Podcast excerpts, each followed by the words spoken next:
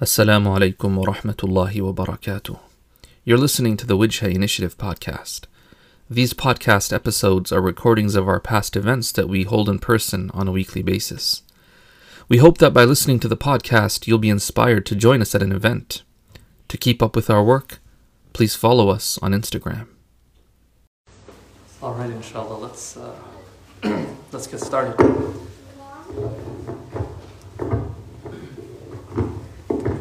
الحمد لله رب العالمين وأفضل الصلاة وأتم التسليم على سيدنا محمد وآله وصحبه أجمعين.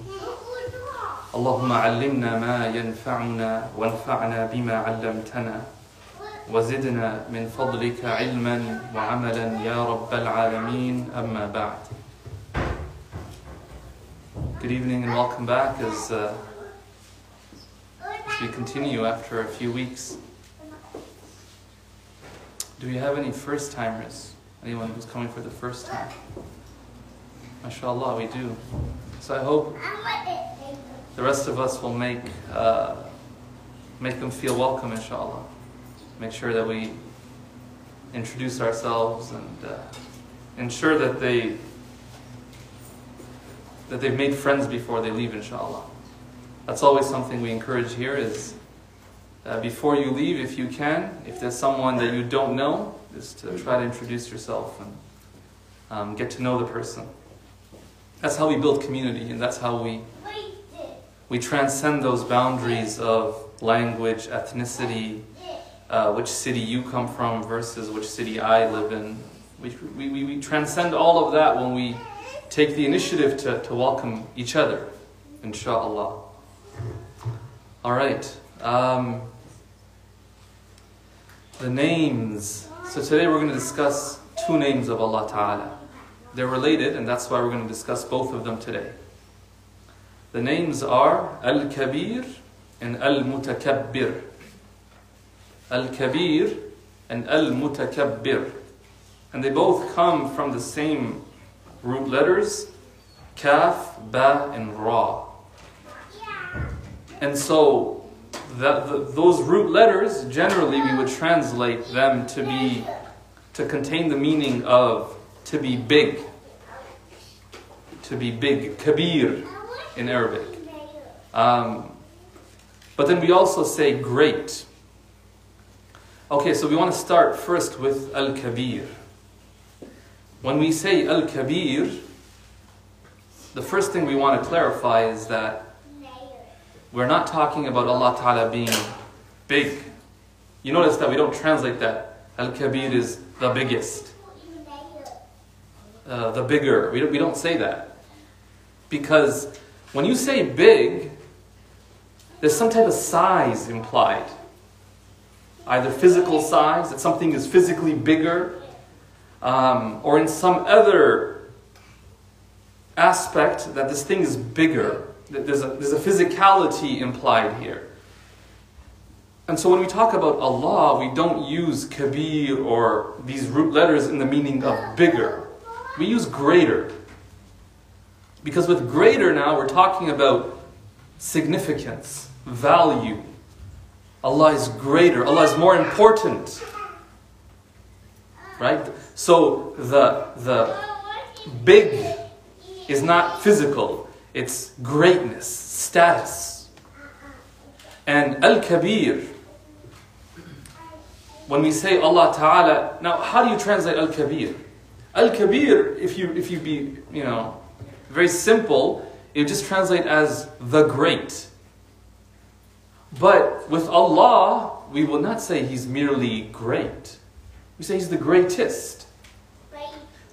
The scholars also say that you can translate that as the one who is greater. Greater. Then the question becomes if something is greater, that's a, that's a comparative, you know, um, term. Greater. Greater than what?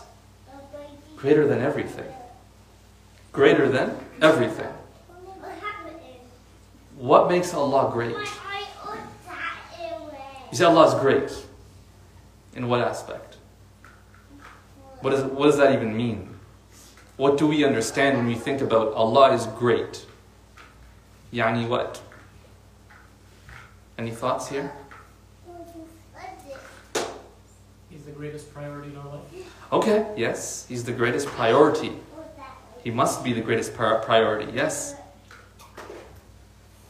That's more now, that is more in- from our subjective perspective. From my view, eh, he needs to be the greatest priority. We're saying Allah Himself is the greatest. There's none other like Him, 100%. Why is that so great? To be different, is that in, in itself enough to be great?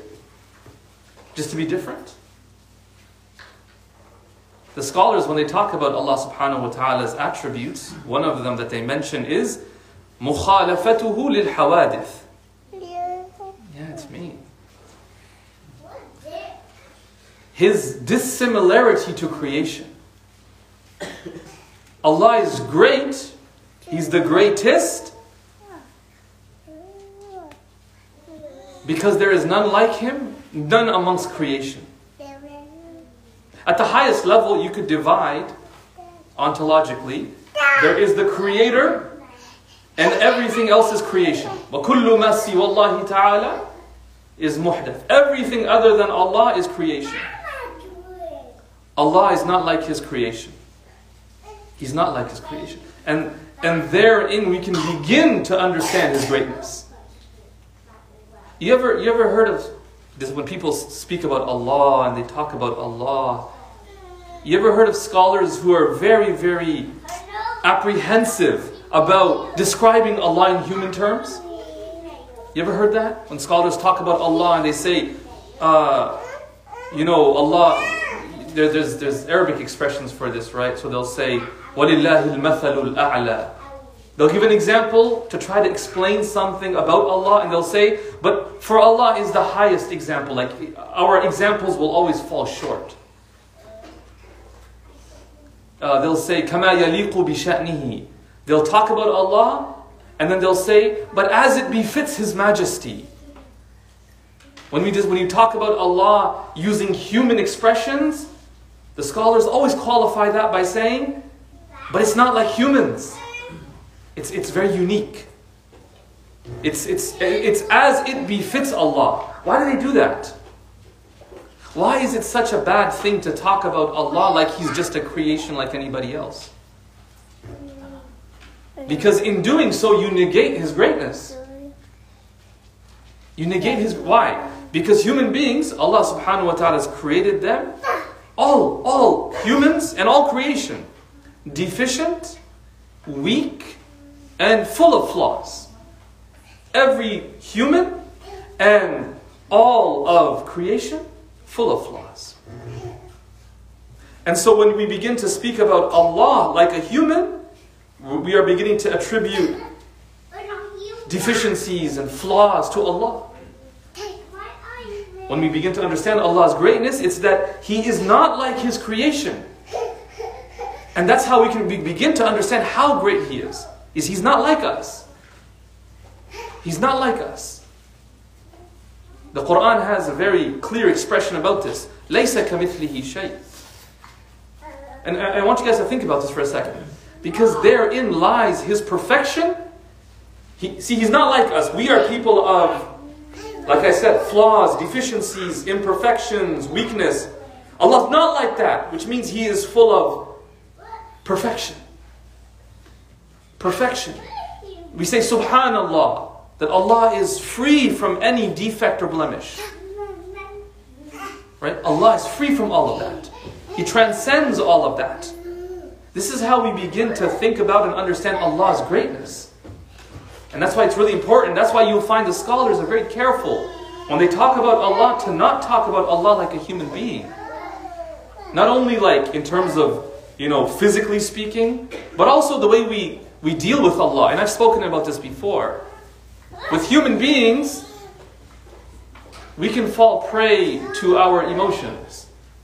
And we can make bad judgments and, and behave in a way that's not that's not appropriate, that's not the best way, right? And it happens to all of us where we regret it later on. We say, man, why did I do that? Why did I say that? I shouldn't have done that. My emotions got the best of me, my anger. Allah does not have emotions. And so there's no possibility of falling prey to those moments of weakness that humans fall prey to. You understand the point I'm trying to make here? That's why it's really important for us to declare Allah subhanahu wa ta'ala's greatness and His dissimilarity to creation. Now, human beings, like I said, were created weak, full of flaws, imperfections. No human has ever been given any, everything. There is no human who was ever given everything. The most perfect of creation was our Prophet. But in terms of other creation and other humans,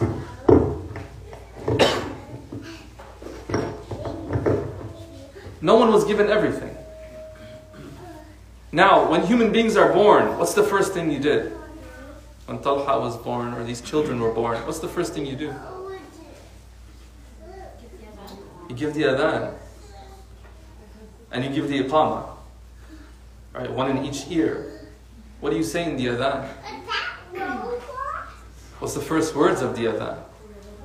Allahu Akbar, Allahu Akbar. You, you, you remind that child coming into the world that, oh child, as you go forward, everything you're going to face from here on in, in your life, as challenging as it may seem, as daunting and overwhelming as the situation may become, remember Allahu Akbar. Allah is greater.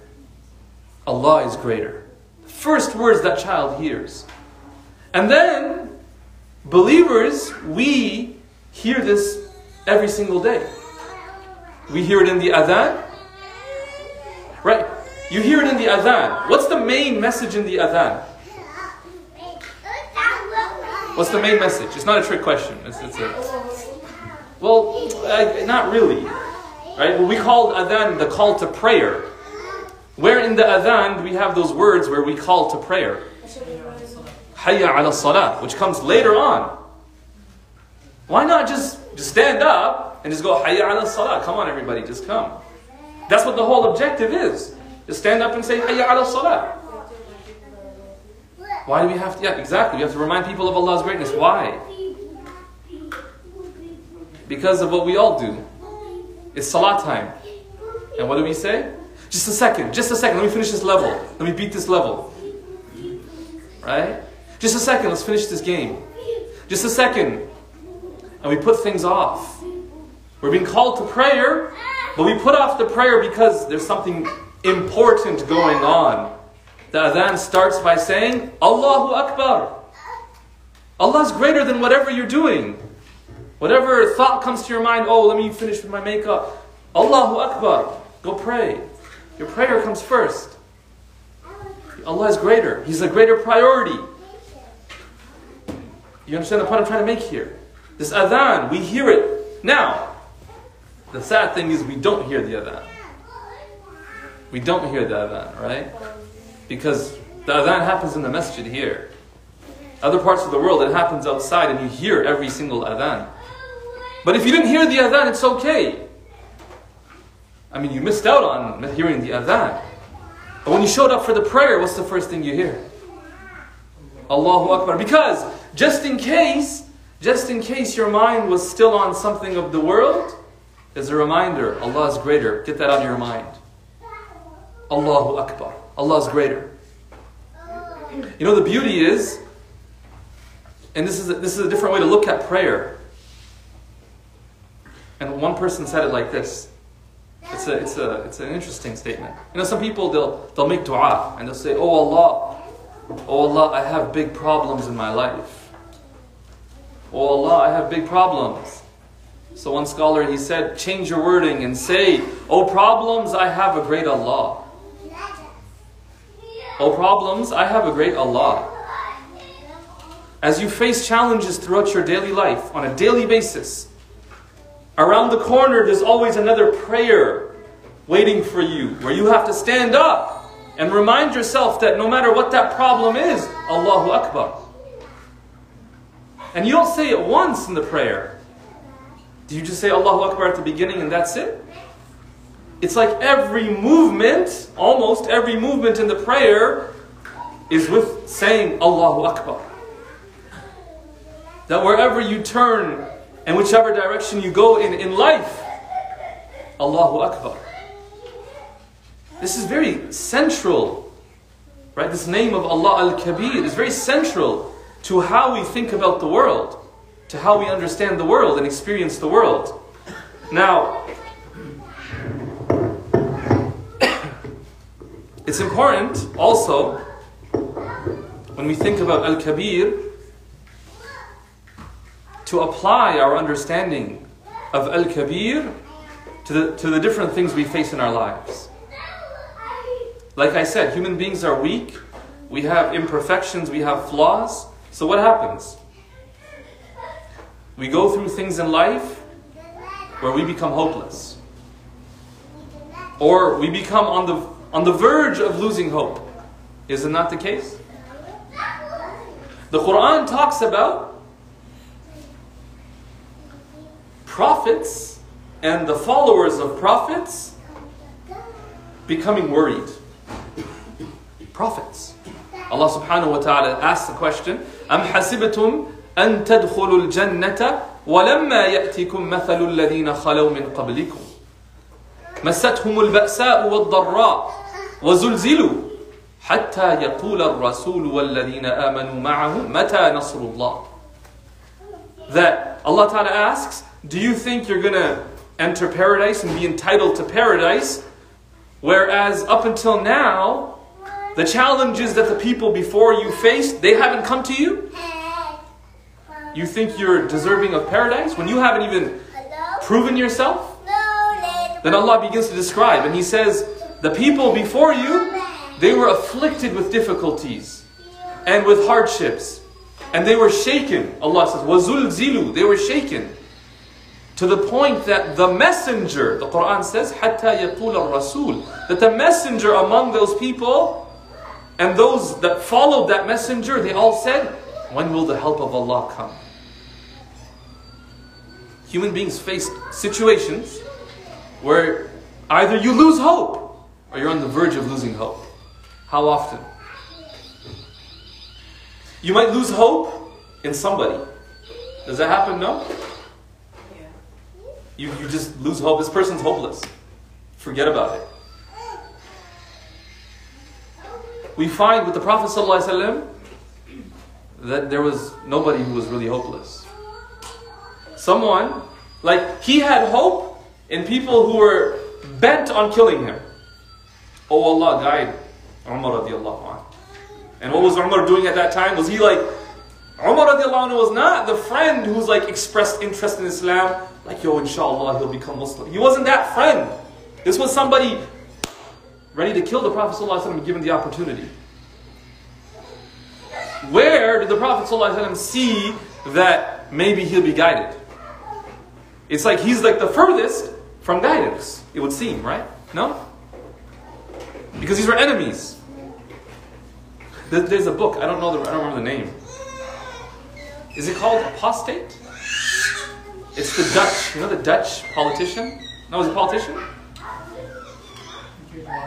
Yeah, it's something. I don't know how to pronounce his name. Right? He, he was pretty much a hardcore Islamophobe. And then he accepted Islam after a correspondence with like scholars and stuff. I mean, if you were to read his story and see how Islamophobic he was and all the things he did against Muslims, that, that's the last person you would accept, expect to accept Islam. Because what do we do? We only focus on creation. The Prophet ﷺ, when dealing with creation, his focus was on the Creator. And if your focus is on the Creator, there's always hope. Because as unlikely as it may seem that this person will change, the hearts lie in the control of Ar-Rahman. The hadith says he flips hearts as he pleases. He turns hearts as he pleases. That's why we have that dua. Ya muqallib al-qulub. Ya muqallib al-qulub. Thabbit qalbi ala. Oh, the turner of hearts. Turn my heart and fa- fasten and, and, and strengthen my heart upon your deen. Because Allah is the turner of hearts. That's when you don't lose hope. And we really need that today. In a time where you see, I see parents give up on their children. Sheikh, there's no hope. I've told them a thousand times. What about the 1001st time? You understand my point here? With Allah, then all hope is never lost. Because nothing is impossible for Allah. To change someone's heart, to turn someone's heart, is not impossible. As unlikely as it may seem.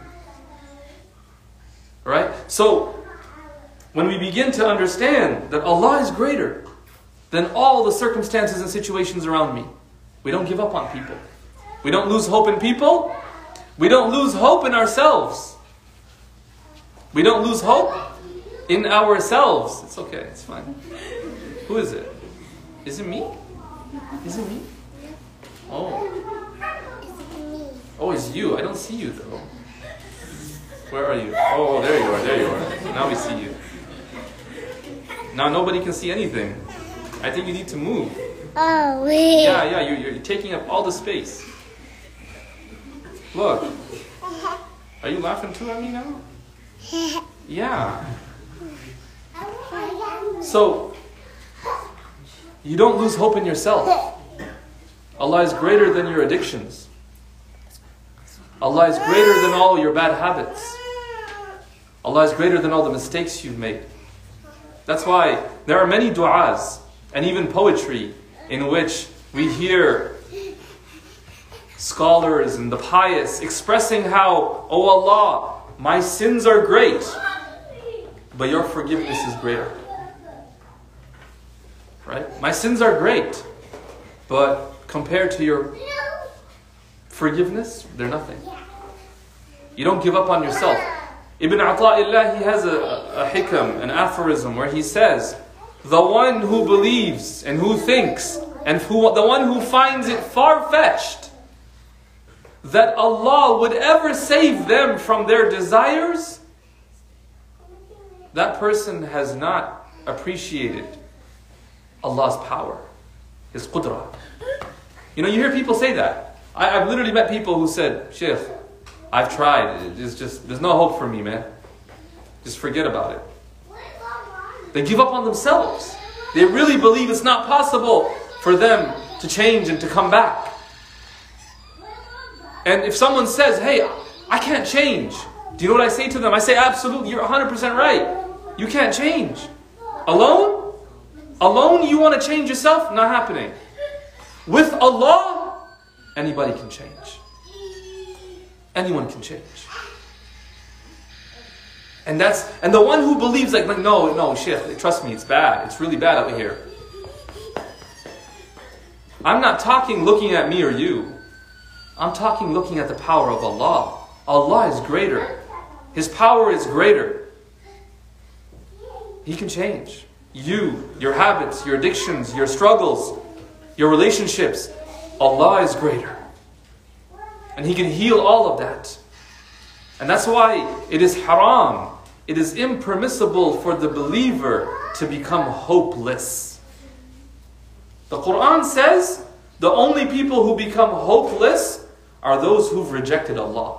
إِنَّهُ لَا يَيْأَسُ مِن رَوْحِ اللَّهِ إِلَّا الْقَوْمُ الْكَافِرُونَ The only people who would lose hope in Allah's mercy are those who reject Allah. What if you say La ilaha illallah and you've lost hope? Well, there's a certain understanding of Allah that you have that's quite flawed. It's like you believe that Allah cannot forgive. He doesn't have the power to forgive. Your sins are so great and so bad that Allah can't forgive. Is that billah, what you believe? And so the believer never becomes hopeless. The one who becomes hopeless has in fact rejected Allah. And it is impermissible for the believer to become hopeless in that way. To become hopeless in that way.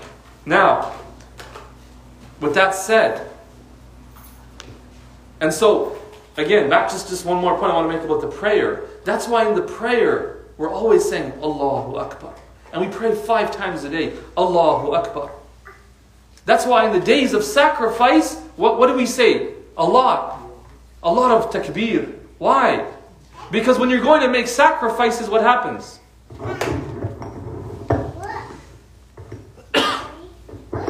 What ends up happening when you when you go to make sacrifice? You begin to have doubts. How many people have doubts when they go to make some sacrifice?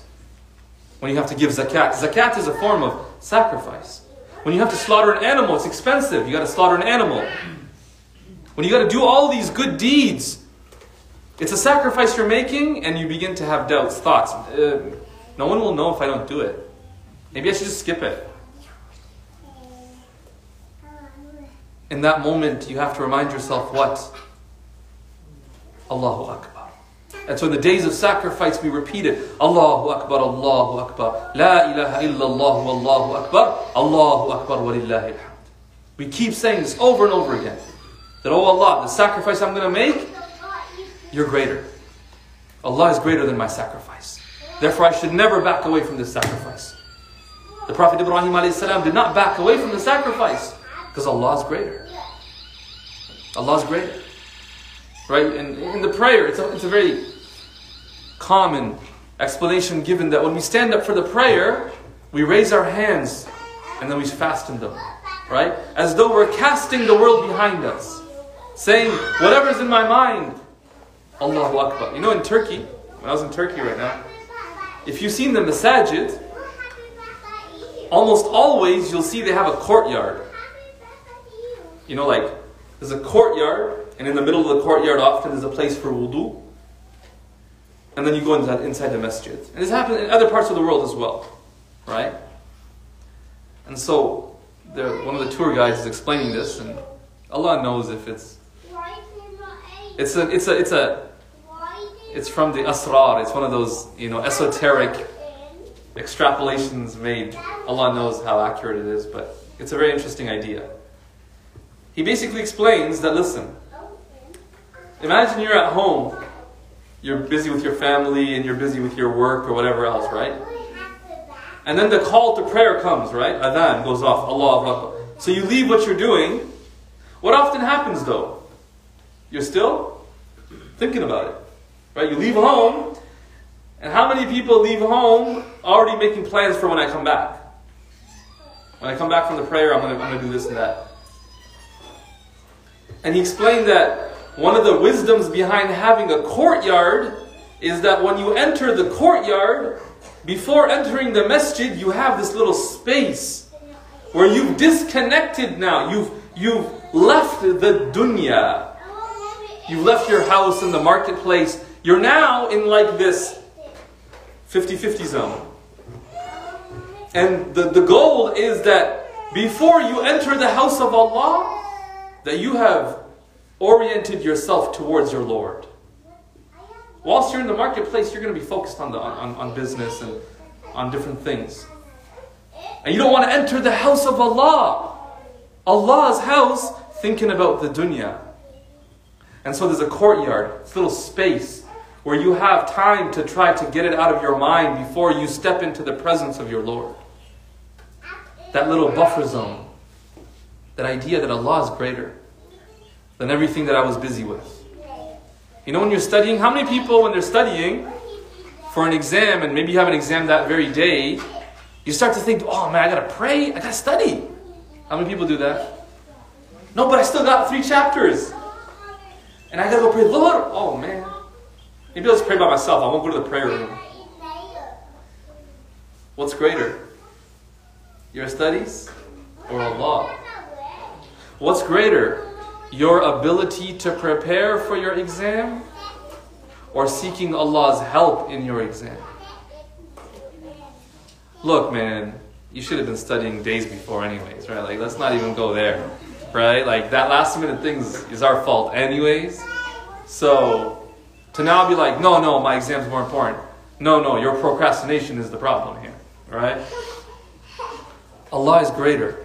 And with Allah being greater, now this brings us to the second name you want to talk about, which is Al Mutakabbir, the one who has pride. Who can have pride? The one who truly has perfection, that's worthy of being proud of. Allah is Al Mutakabbir, the proud.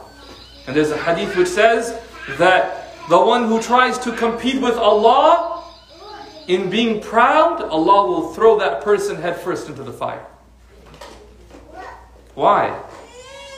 Because human beings, when they try to be prou- proud, they're doing so unjustly.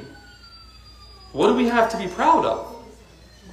If it's any good, it's a blessing from Allah. And if it's any bad, what are you being proud of something evil for? You understand? There's a hadith. Many of us will have heard this hadith where the Prophet ﷺ said, لا يدخل الجنة من كان في قلبه مثقال ذرة من كبر.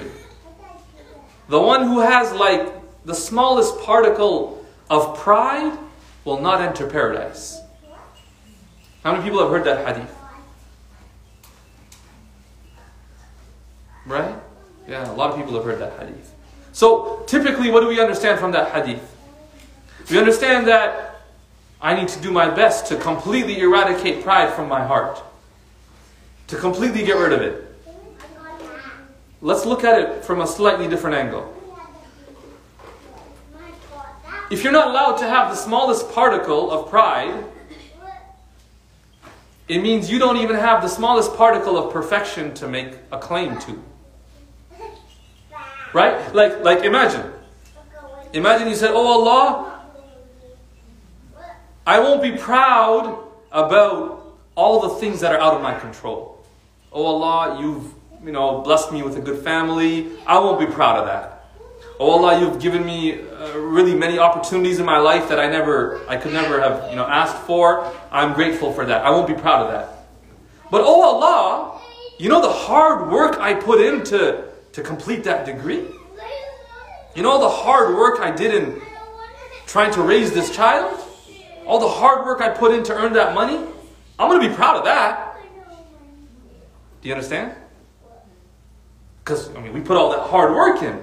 So, oh Allah, I'm going to take I'm going to take credit for that. I'm going to be proud of that. The hadith is telling us no. There's no particle of pride that's allowed. Because you you human have nothing really to be proud of. What is it that you have done? What is it that I have done that we can actually be proud of? Do you understand what I'm trying to say? The point I'm trying to make here? Does this make sense to you? Like he didn't say the one who is proud of those things which were purely Allah's blessings, that person will go to the fire. He didn't say that. He said, no single particle of pride. Meaning, there is nothing that you have that deserves to be that you deserve to be proud of. To take credit for. Now, I want to clarify what I mean when I say to be proud of, because some people are like, so I can't even be happy when I'm graduating? No, you can be. I'm not saying that. We're saying pride, meaning to take full credit for it. It was me. And I always give that example of, you know, I want to thank me for being me and all that kind of business. Right? Like it's all me. That's the pride that that is very, very disliked by Allah subhanahu wa ta'ala. And Allah is al-mutakabbir. And the one who wants to be proud and compete with Allah and say, Oh Allah, you are the greatest and, and, and, and you've given me a lot, but oh Allah, I've, I've done a little bit too. What have you done? What have I done? Independent of Allah. What have we done? Nothing. Nothing. And that's why it's especially bad for us to be proud of things that we did nothing for. Imagine someone's proud of their genetics. Allah has genetically gifted them with, example, beauty. And then they want to use beauty as a source of pride. On what basis? Like if someone works for something and then is proud about it, they're wrong. But you can begin to see the logic. Right? Like you did work hard, so I get why you're trying to be proud, why you would take credit. I get it. You did nothing for this. And you want to be proud of it? Intelligence, you're very smart. That's from Allah. And you want to be proud of that? Like, that's especially bad. And so, Allah is al mutakabbir, the one who is truly and deserves to be proud. And that's why Allah in the Quran will make statements of pride. Because again, there is perfection for which to be proud of. And we are full of imperfections. What are we being proud of? Now, how do we live with these names? And I want to finish with that. We live with these names, number one, by being humble, by attributing all of our successes, all the good that we have to Allah in all situations. And to, to be very careful and wary of these thoughts that creep into one's heart, because it happens all the time to all of us. Where I did this, and it was me and my efforts, and we begin to pat ourselves on the back. May Allah save us from that. And that's why there's a dua. Oh Allah, make me small in my own eyes. Allahumma ja'alni fi ayni saghiran. Oh Allah, make me small in my own eyes. Don't let me consider myself to be something great. But in the eyes of people, oh Allah, make me respected. Make me respected. Why? So that so that I, I can be a source of benefit to them, so that they don't harm me وَفِي أَعْيُنِ النَّاسِ كَبِيرًا Right? So we live with humility, acknowledging that all that we have is from Allah. And we have no reason to be proud. And to be fearful. To be fearful of having that particle of pride in our hearts. It's something that, I don't know about you guys, it terrifies me. Because, man, particles? Dude, I got like, I got like forests up in there, you know what I mean? Like, I don't know about you guys, but it's, it's Allah forgive us. It's, it's, it's really terrible. You know, how many people, when they read about shaitan, they think, what the heck's wrong with shaitan? Like, what a fool. Like, dude, you were, you were such a pious guy, and then you wanted to actually like fight with Allah and say, no, I'm not going to prostrate. You ever done that? You ever read that story and kind of go like, really, shaitan? Like, what were you thinking? There's a, there's a bit of shaitan in all of us. There's a bit of shaitan in all of us. Where, as much as we believe in Allah, at times we kind of want to, you know, take some credit for things. And that's where that pride sneaks in.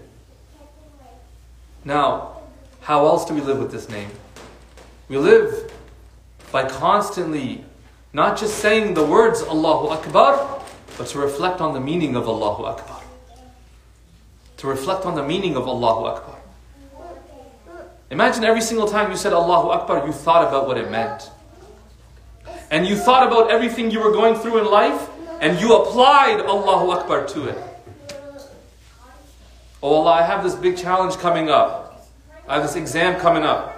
I have this this coming up. Oh Allah, you're greater. And so I turn to you in the hope that you will make it easy for me. That you will help me through it. The Quran describes Allah subhanahu wa ta'ala and says, وَهُوَ مَعَكُمْ أَيْنَمَا كُنْتُمْ That He is with you wherever you may be. Imagine now you begin to live your life in a way where you feel that Allah is with you. Because every time you face something, you tell yourself, Allahu Akbar. Every situation, you're turning to Allah. Every goodness, you're turning to Allah. That's why believers are people of radical tawheed. Radical tawheed. It's almost like we're obsessed with Allah. Why? Because everything we have is from Him. And it's meant to turn us to Him. And so may Allah subhanahu wa ta'ala grant us tawfiq. To realize, to make His greatness to the greatest, to the best of our abilities a reality in our lives. To internalize the meanings of Allahu Akbar.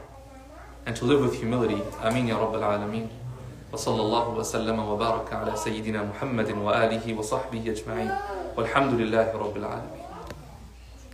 ولكل وجهة هو موليها فاستبقوا الخيرات. أينما تكونوا يأتي بكم الله جميعا. إن الله على كل شيء قدير.